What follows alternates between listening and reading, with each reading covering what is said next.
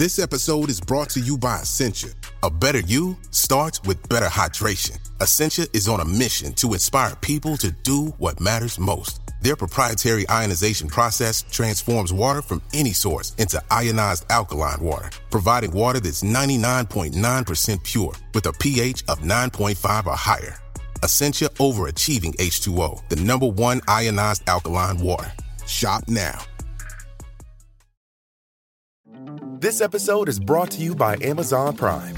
You know Amazon Prime is not just a shipping subscription, right? It's got everything, including streaming TV and movies on Prime Video. And of course, Prime's fast, free shipping. Go from watching your favorite shows to getting your favorite things. Whatever you're into, it's on Prime. Visit amazon.com slash prime to get more out of whatever you're into. Ryan Reynolds here from Mint Mobile. With the price of just about everything going up during inflation, we thought we'd bring our prices down.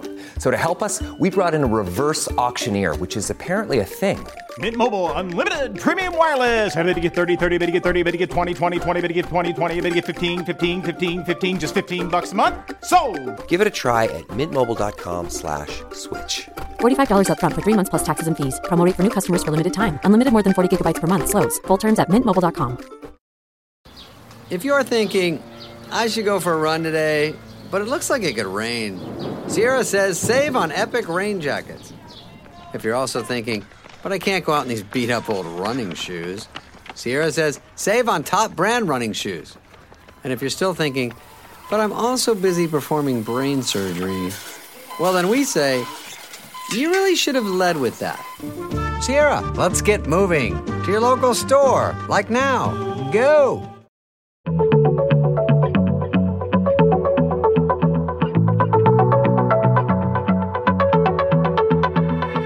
Hello and welcome to Radio Astronomy, the podcast from the makers of BBC Sky at Night magazine. You can subscribe to the print edition of the magazine by visiting skyatnightmagazine.com or to our digital edition by visiting iTunes or Google Play. Greetings, listeners. It's time for the January episode. I'm news editor Ezzy Pearson, and I'm joined on the podcast today by editor Chris Bramley. Hello. Coming up later today, we'll be telling you how you can see Orion in our stargazing tip of the month. Uh, but first, we're going to take a moment to talk about our January issue, which just so happens to also be our 200th issue. Um, so we're all very proud that uh, we've been going for, is it 16 years? That's right. The magazine's been going for now. Sky at Night magazine launched with the June issue 2005, way back 16 years ago. And yeah, what a time it's been. Um, 200, 200 issues. Um, I'm very pleased that we've been able in the 200th issue to include a double page spread. Uh, on which we have every single one of our covers, right back to the very first issue, um, which is a which it's just a mind-boggling um, uh, sight. Personally speaking, when you look back on it, um, seeing all those issues that we've we've created together. When did you join the magazine, Ezzy? I I joined, funnily enough, back on issue 100. Um, that Issue was the 100? first- that, that was the issue that was going on sale when I started. So for me, it's been particularly poignant. Um, 'cause For me, Fantastic, it's my yes. it's my hundredth issue. Um, That's amazing. Yeah. Which is, you know, it's it's it's great to have been able to sort of be on the forefront of all of these like uh, observations and and scientific discoveries that's been happening. Mm. Because one of the things that we did in the issue was we uh, had Chris Lintott, um, from who's one of the presenters of the Sky at Night, uh, write about all of the scientific, uh, the biggest scientific discoveries that have happened over the the 16 years that the magazine's been going, and some of them were really sort of the, the, the, these things that you feel have been around for longer than 16 years. Like, for instance, back when the magazine started, we barely knew of any exoplanets. Now Mm, we know right. of thousands and thousands, and we're beginning to like get close views of them and, and understand what their climates are like and what they're made up of. Um, and so that was kind of, you know, a really interesting shift to see. the advances um, there have been incredible, haven't they? Yeah. Yeah, exactly. We've we've detected gravitational waves for the first time in detectors that hadn't even been built. Yeah, it's a whole new it's a whole new um, chapter of um, of of astronomy that isn't it? That's just started um, in Mhm. in the in the past fifteen years. Absolutely Mm. incredible. Um, and I mean, personally, I join. I, I, I. Um, you said issue to issue one hundred. Um, I, I, I've been on on Night magazine since issue one. Um, not as editor. I started out as as the um, production editor, the sub editor on issue one. So I, I, can remember quite clearly putting that very first issue together um, and um, working on all those all those issues. Um, I was I became the editor in issue seventy seven um, back in twenty twelve and being able to see uh, all the covers just brought back um, some of the great things that we've covered um, since then, and um, some of the great things outside the magazine that we've been able to do. Um, as well. Um, things like um, the Total Eclipse event that we put on in March 2015 in Bristol. Oh, um, yeah. There was a total. There was a total. It was a total eclipse in some parts of the world. From the UK, it was a. It was a. It was the largest partial eclipse um, that we'll get to see for many many years. Um, and it really, it really was. I think it was probably about um, sixty to sixty-five percent of the sun was covered by the by the moon. Um, it, from Bristol anyway, um, and we had we had about we had hundreds of people turn up to the event in the morning. Uh, the sky was quite cloudy, but um, it cleared uh, just at the right time for us to see uh, the the um, the eclipse. Uh, so that was fantastic. Um, the other thing we've done in the issue is we've got we've got in touch with some. Uh, we found out that some of our subscribers have been reading the magazine since issue issue one. Uh, an amazing number, actually, 120 subscribers Mm. have been reading the magazine since issue one, which is just fantastic. And and I think it it, it you know we're so grateful to to all our readers um, for following us for that long. We talked to just five of them, and here it was so interesting to hear their you know their insight into into the kind of astronomy they do, what they find interesting about the hobby, what keeps them going, and and it's just a really unique insight into into what people what what gets people going about the hobby and, and about the science. Yes, it's it's absolutely fantastic, and uh, we're thankful to all our readers, and uh, hopefully some of our, our listeners are readers as well. And so, if you want to read more about what's been going on in the uh, 200 issues of Sky Night magazine, the discoveries that have been made, the observations that have happened, be sure to pick up our 200th issue. However, there is another landmark occasion that will be happening in mid December, and that's on the 22nd of December. The James Webb Telescope is finally due to launch. Finally, yes, after many finally, years. this is, uh, I say finally, because it was first supposed to launch back in 2007. That was its first launch date. Uh, it's it's a bit behind. yes, it is. There have been delays, haven't there?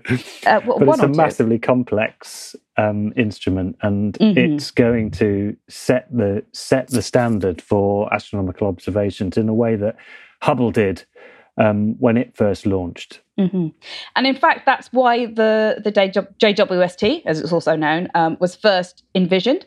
Uh, it was it's meant to be a follow up to the Hubble Space Telescope, but it's a very Hmm. different animal. Um, it's a uh, infrared telescope.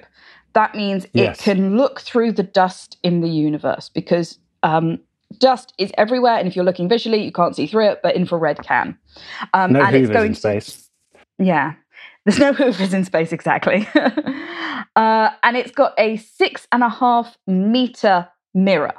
And there's a problem when you have a mirror that big, which is that it won't fit in a rocket. Rockets are only about three and a half meters wide, I think. That's the Mm. maximum width you can fit in there. We So- can't fit it in. They couldn't fit it in, could they? No, they are having to fold the mirror up. It's been constructed out of 18 hexagonal plates, all of That's which are very gently curved to, to create the, the mirror shape that you need. Um, and they've these are also coated in gold. That's right. Yeah, they're gold plated, aren't they? It's very dramatic. It looks very dramatic, doesn't it? All these different segments are, are hexagonal too, so it looks a little bit like a kind of uh, honeycomb, doesn't it, from a beehive? It does. It very much looks like a beehive uh, uh, or a honeycomb. And the reason why it's gold rather than the usual silver that you see is because gold reflects infrared light much more effectively and much better. Very good. That gold is a very is a very thin micron thin thin pl- um, plating. Mm. The vast um, proportion, the backing of the, of behind that gold plating is beryllium, which is a Mm. very very rare metal, isn't it? And actually, I was doing some some um, reading up on beryllium. It's an absolute it's an absolutely fascinating element in terms of uh, the the particle physics. Ezzy, isn't it? I mean, do you, I did. I had no idea how it was, how it was uh, formed. Um, any all all elements heavier than than iron. Uh, all the elements are formed in stars, aren't they? Um, that thing, you know, in, fused fused together from um, hydrogen and helium, All the ones up to iron, anyway. up to iron. But you can't get any heavier elements than that um, formed within a star.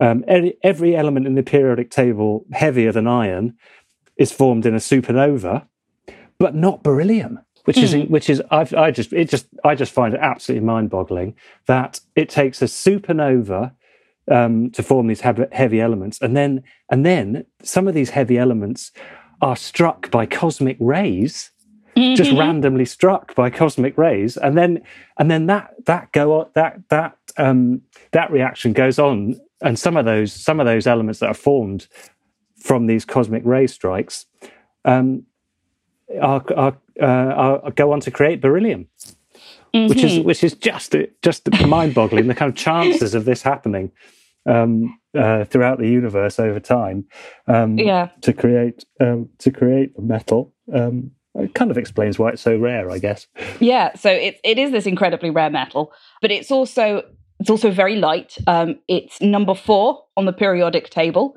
um, which means it's an incredibly lightweight metal, which is great if you're trying to build your uh, spacecraft out of it. But it's also still strong. It's got all of the other properties that you want to have if you're you're making a mirror. And so that's why they they sort out this incredibly rare metal to make these 18 hexagons out of.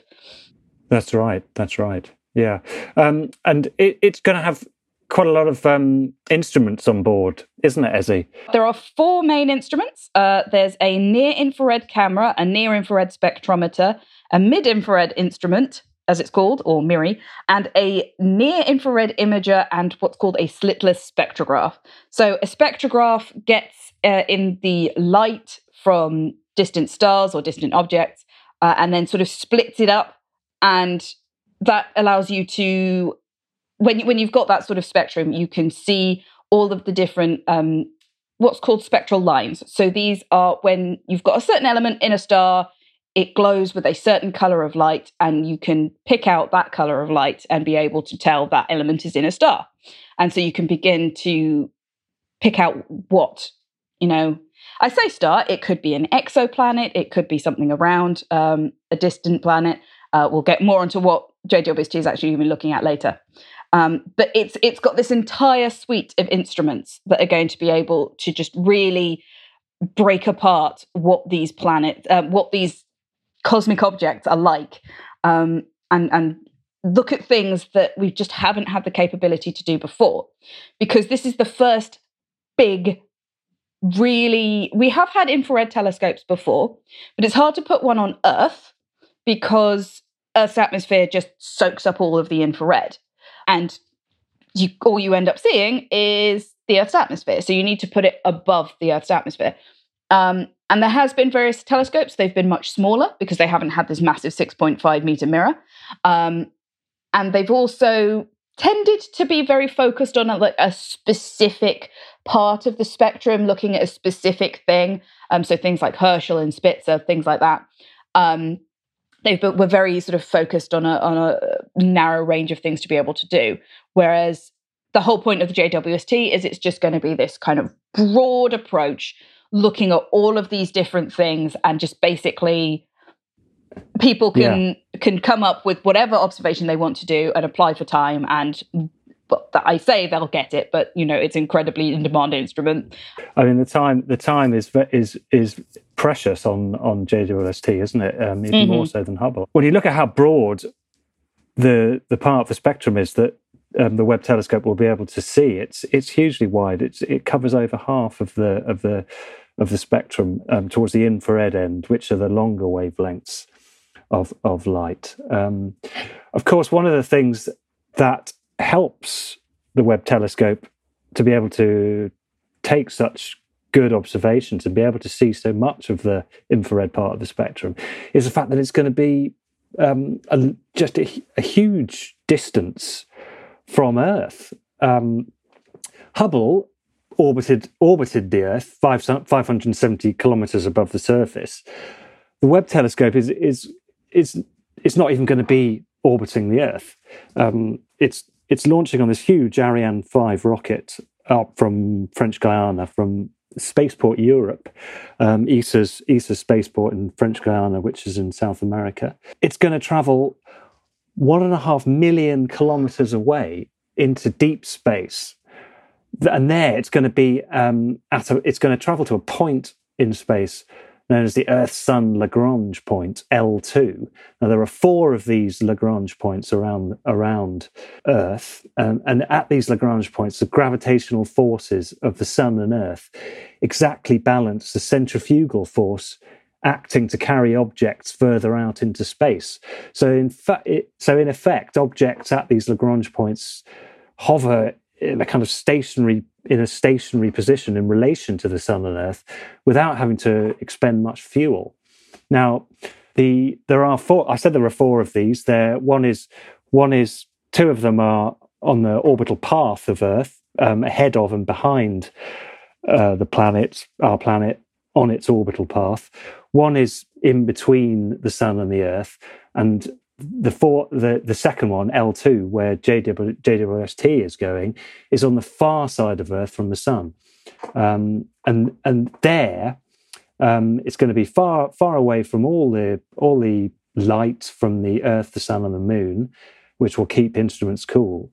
And as the other thing that JWST has built into it um, is this huge sun shield, um, which is going to block even more of the light from the Earth, Sun, and Moon, and keep its instruments incredibly cool, which is vital for um, taking infrared observations. I mean, it, it, just it's just it's just a different beast to Hubble. It really is. Um, you know, as well as orbiting at a vastly greater distance from from our planet, it's going to it's got this 21 meter wide um, sun shield, about the size of a tennis court, if you can picture that in your mind. Absolutely huge. Um, is huge. Uh, whereas Hubble was 13 meters in length, about the you know about the size of a of a coach or, or a small bus.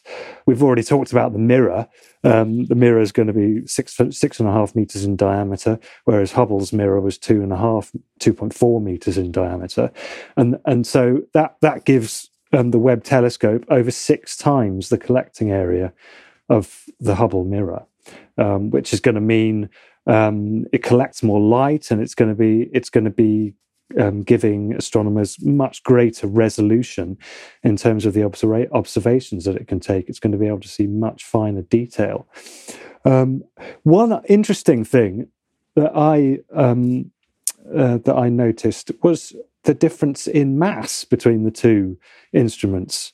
Um, mm. Do do you, did you do you know anything about that, Ezzy? Which which do you think is the heavier that one? That is one of the the kind of measurements I haven't actually looked at. Mm, it's it's fascinating because um, I was I was expecting you know it's a much in terms of its size it's a much bigger instrument. In actual fact, the Webb telescope is is half the mass of the Hubble Space Telescope. Hubble that Space is... Telescope comes in at twelve tons. Wow. The Webb telescope weighs six and a half tons.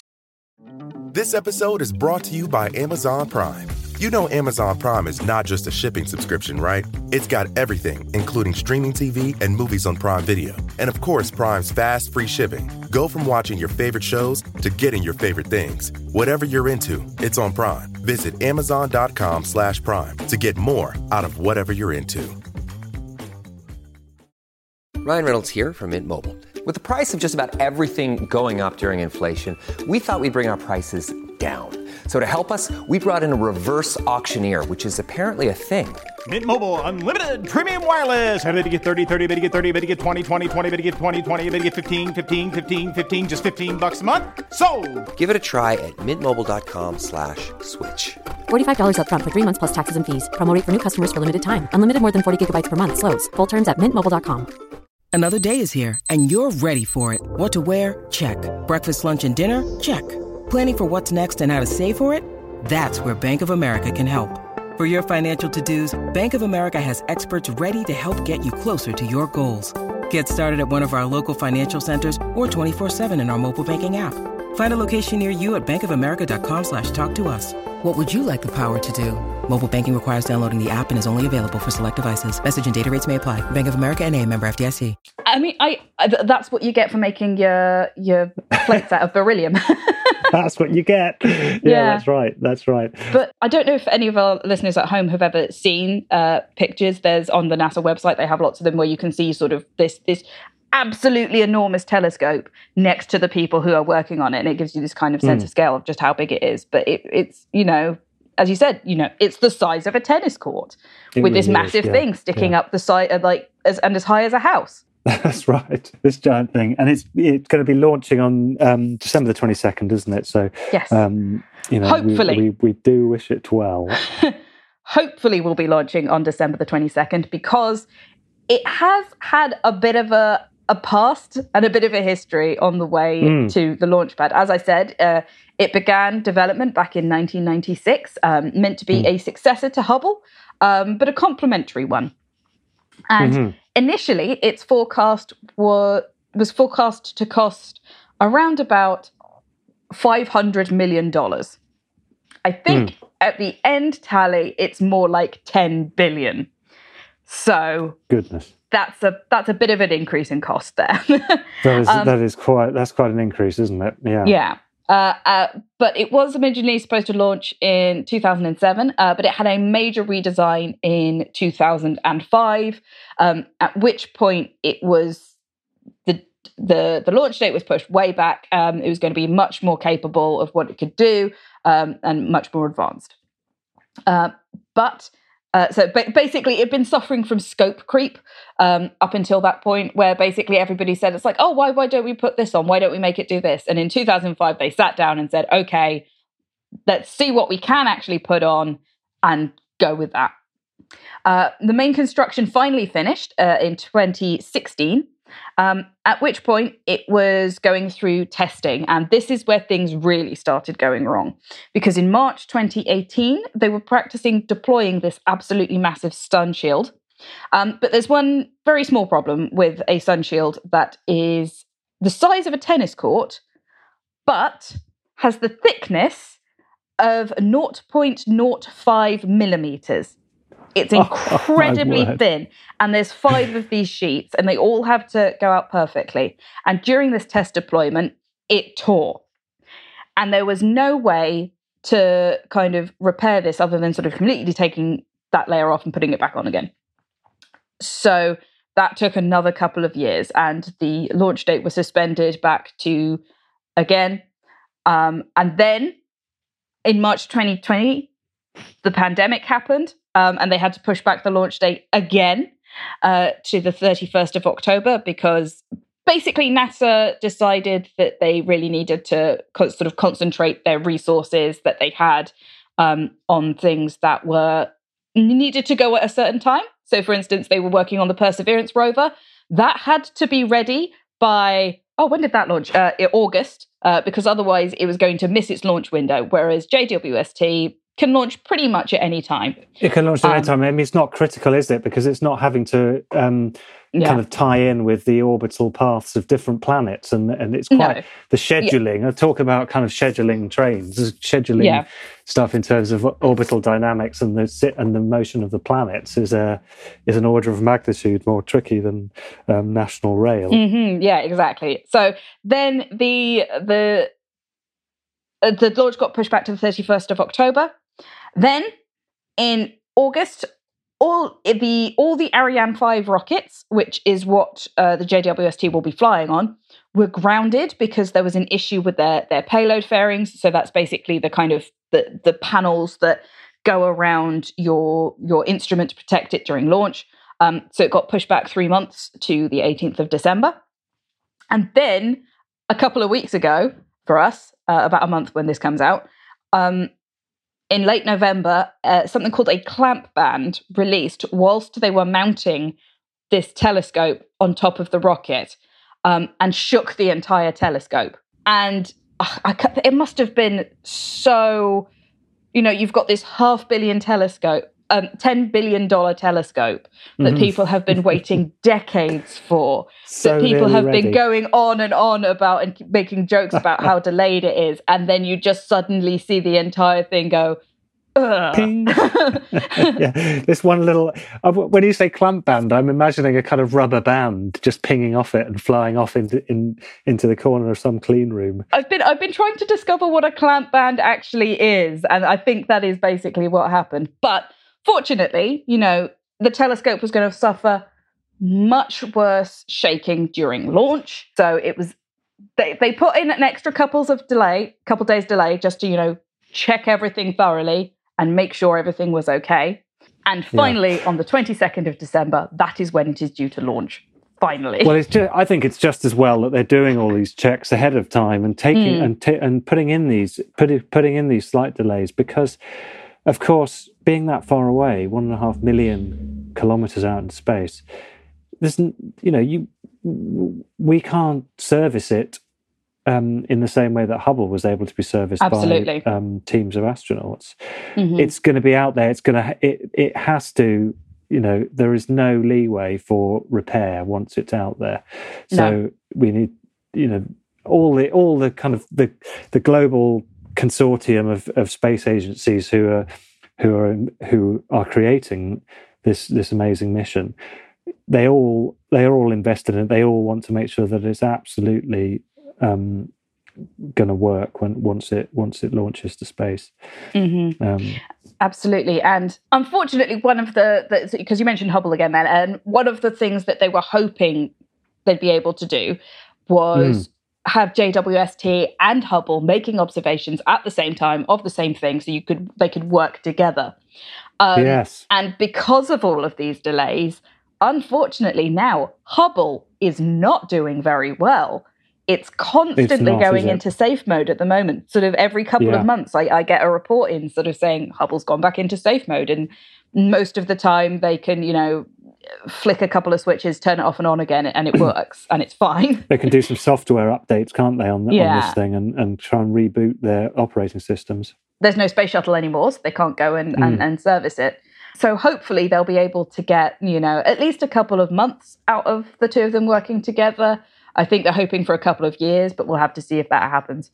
Um, Mm, mm. But it is it is an exciting time because even by itself, uh, the JWST, as we said, is a huge, like it's an incredible instrument. It's going to be able to observe all over the cosmos from our own solar system backyard right the way Mm. out to you know the earliest solar uh, the earliest objects that are out there so the uh, what's called the cycle one observations have already been assigned the first 6000 hours of jwst time has already been assigned. Uh, there are small programs which only are, are less than 25 hours to do medium projects which are 25 to 75 and large projects which are 75 hours long. Um, and and there's there's dozens of these that have already been assigned. Uh, studying exoplanets um, and their disks around them. So this is going to be one of the big things that that the JWST is going to be really good at because it can can look through the dust it looks in the infrared it can see these hot young systems seeing them as they grow and really begin to sort of pick apart um, what's called the protoplanetary disks so this is the disk Yeah. of dust and debris that's around planets um, and and Mm. pick out possibly even you know growing planets, perhaps even some growing moons, um, which is That's something that we're beginning to hear about Mm. um, in Mm. these disks of dust. Uh, equally, it'll be looking at really early galaxies, seeing how these grow. Mm-hmm. Um, again, they tend to be quite dusty. So being able to to to see in that part of the spectrum will really helping this. Yeah. Yes, talking talking about the first galaxies, we're talking about looking back in time to a very to very early um, period of the universe's history. Um, the first galaxies formed around 300 million years after the Big Bang, uh, and Hubble was able to see um, the kind of the kind of later stages of that of that period in the universe's history. Um, JWST will be able to see much further back into that period. And in fact, it will be able to see beyond that, further back into time again, back to when the first stars were being formed. And that, that really is something, something incredible um, mm. to be mm. able to see the very first generation, the very first population of stars and how they were formed. And it's going to be fascinating to see how they're different from um, stars, later stars that are formed these days. Yeah. It's really looking into a lot of this kind of like very early, very distant galaxies, because again, it can look through the dust that fills the universe and get a much clearer picture of what's going on. Um, so looking at things like the uh, the intergalactic medium, uh, which is the the stuff mm-hmm. between galaxies. is sort of vague, like not even clouds, just this sort of wash of stuff. The very tenuous, um, almost it's it's almost a vacuum, isn't it? I mean, there's probably about um, one atom or one particle of of matter, you know, in a huge, huge uh, volume of of space, isn't there? We're talking in the interplanetary medium. Um, but yeah, fascinating that it's going to be able to characterize that characterize that a little bit more. But what, what's it going to see in the solar system then, a bit closer to Earth? So, this is actually, actually really very interesting. The Hubble Space Telescope is going to be looking at lots of the outer planets uh, Jupiter, mm-hmm. Saturn, Uranus, Neptune. Uh, it mm. won't be able to look inwards, um, unfortunately, because um, it, they're, they're, too close to the sun, basically. Um, yeah, you've got this bright, massive, too, too much, too much heat. you've got this massive telescope that they are. They've built a tennis court sun shield to protect it from the light of not just the from the heat of not just the sun but the earth mm. and even the moon which is so bright even the reflected light from these bodies is too yeah. much for it yeah so yeah. it's only going to be able to look at but um, that means it's going to be looking at these gas giant planets which is going to be really fascinating because infrared is really good for looking down into planet atmospheres. So if you've got these thick atmospheres like Jupiter, Saturn, Uranus, Neptune, they all do. Um, that's what it's going to be able to start picking apart. It's going to be able to see some of these layers. Um, that's one of the things that all that excites me. I, I I find um, one of the one of the branches of astronomy that I'm I find I'm particularly interested in is is um, uh, planetary science, and particularly in planetary science, is the is these gas giants. What is under the visible surface of of of Jupiter? What is mm-hmm. it like? Yeah. What is under the visible surface of Saturn? It's just it, you know uh, that kind of thing. I'm just so curious about that. Um, and it's just I'm you know I'm I'm in in really keen anticipation of, of what we'll find out.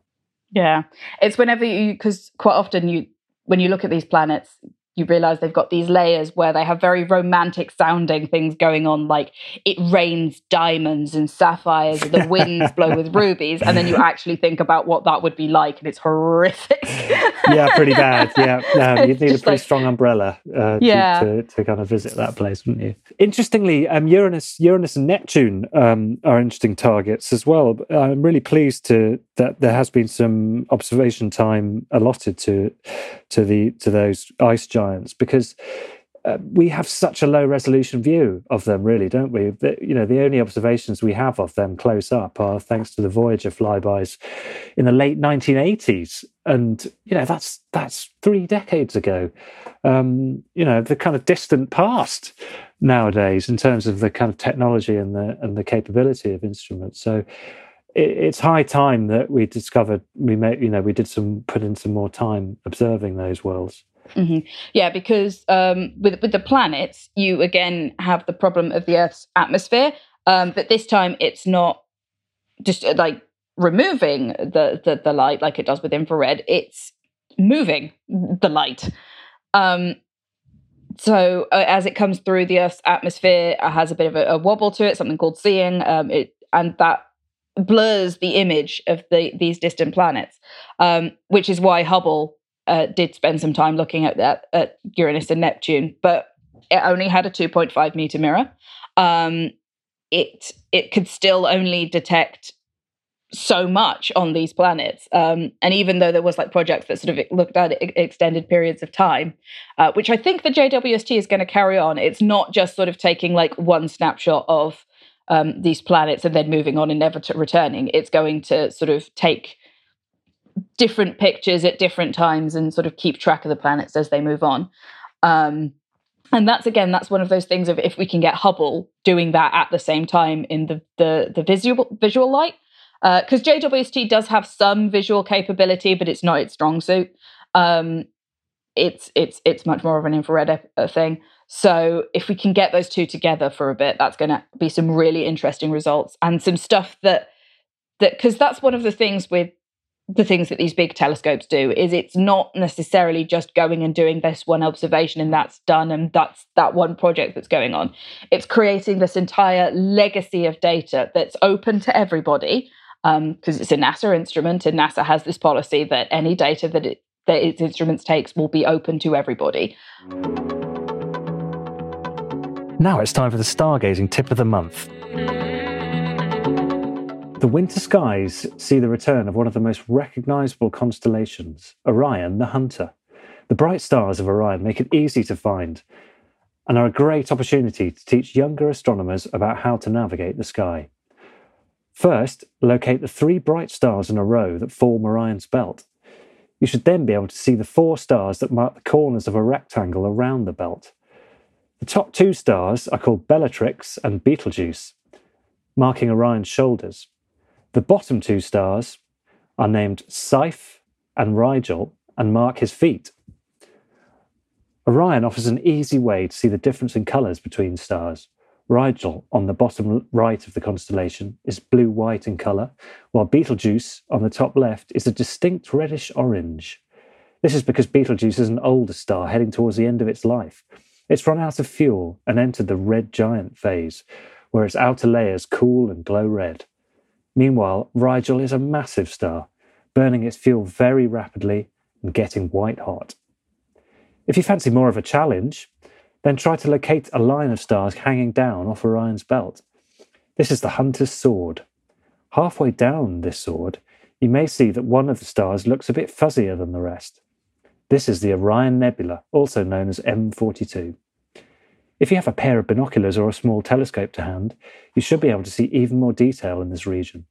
Though bear in mind, it won't look quite like the images you might have seen in the pages of Sky at Night magazine. Like all nebulae, these colours can only be pulled out by extensive image processing. To the eye, M42 looks like a pale misty cloud, but don't let that put you off. There's nothing quite like being able to see a distant nebulae with your own eyes. So that's it from us this month. Be sure to pick up our 200th issue of BBC Sky at Night magazine, where we also hear from readers who have been with the magazine since issue one, look back over the greatest scientific breakthroughs and landmark astronomical events that have occurred in the last 200 issues, and preview the biggest missions and observing events to come in 2022. And that's not forgetting our regular sections that will help you unlock the wonders of the night sky, find the right equipment to observe it with, and discover the best things to see after dark this month. From all of us here at BBC Sky at Night magazine, goodbye. Thank you for listening to this episode of the Radio Astronomy podcast from the makers of BBC Sky at Night magazine, which was produced in our Bristol studio by Brittany Colley. For more of our podcasts, visit our website at skyatnightmagazine.com or head to Acast, iTunes, or Spotify.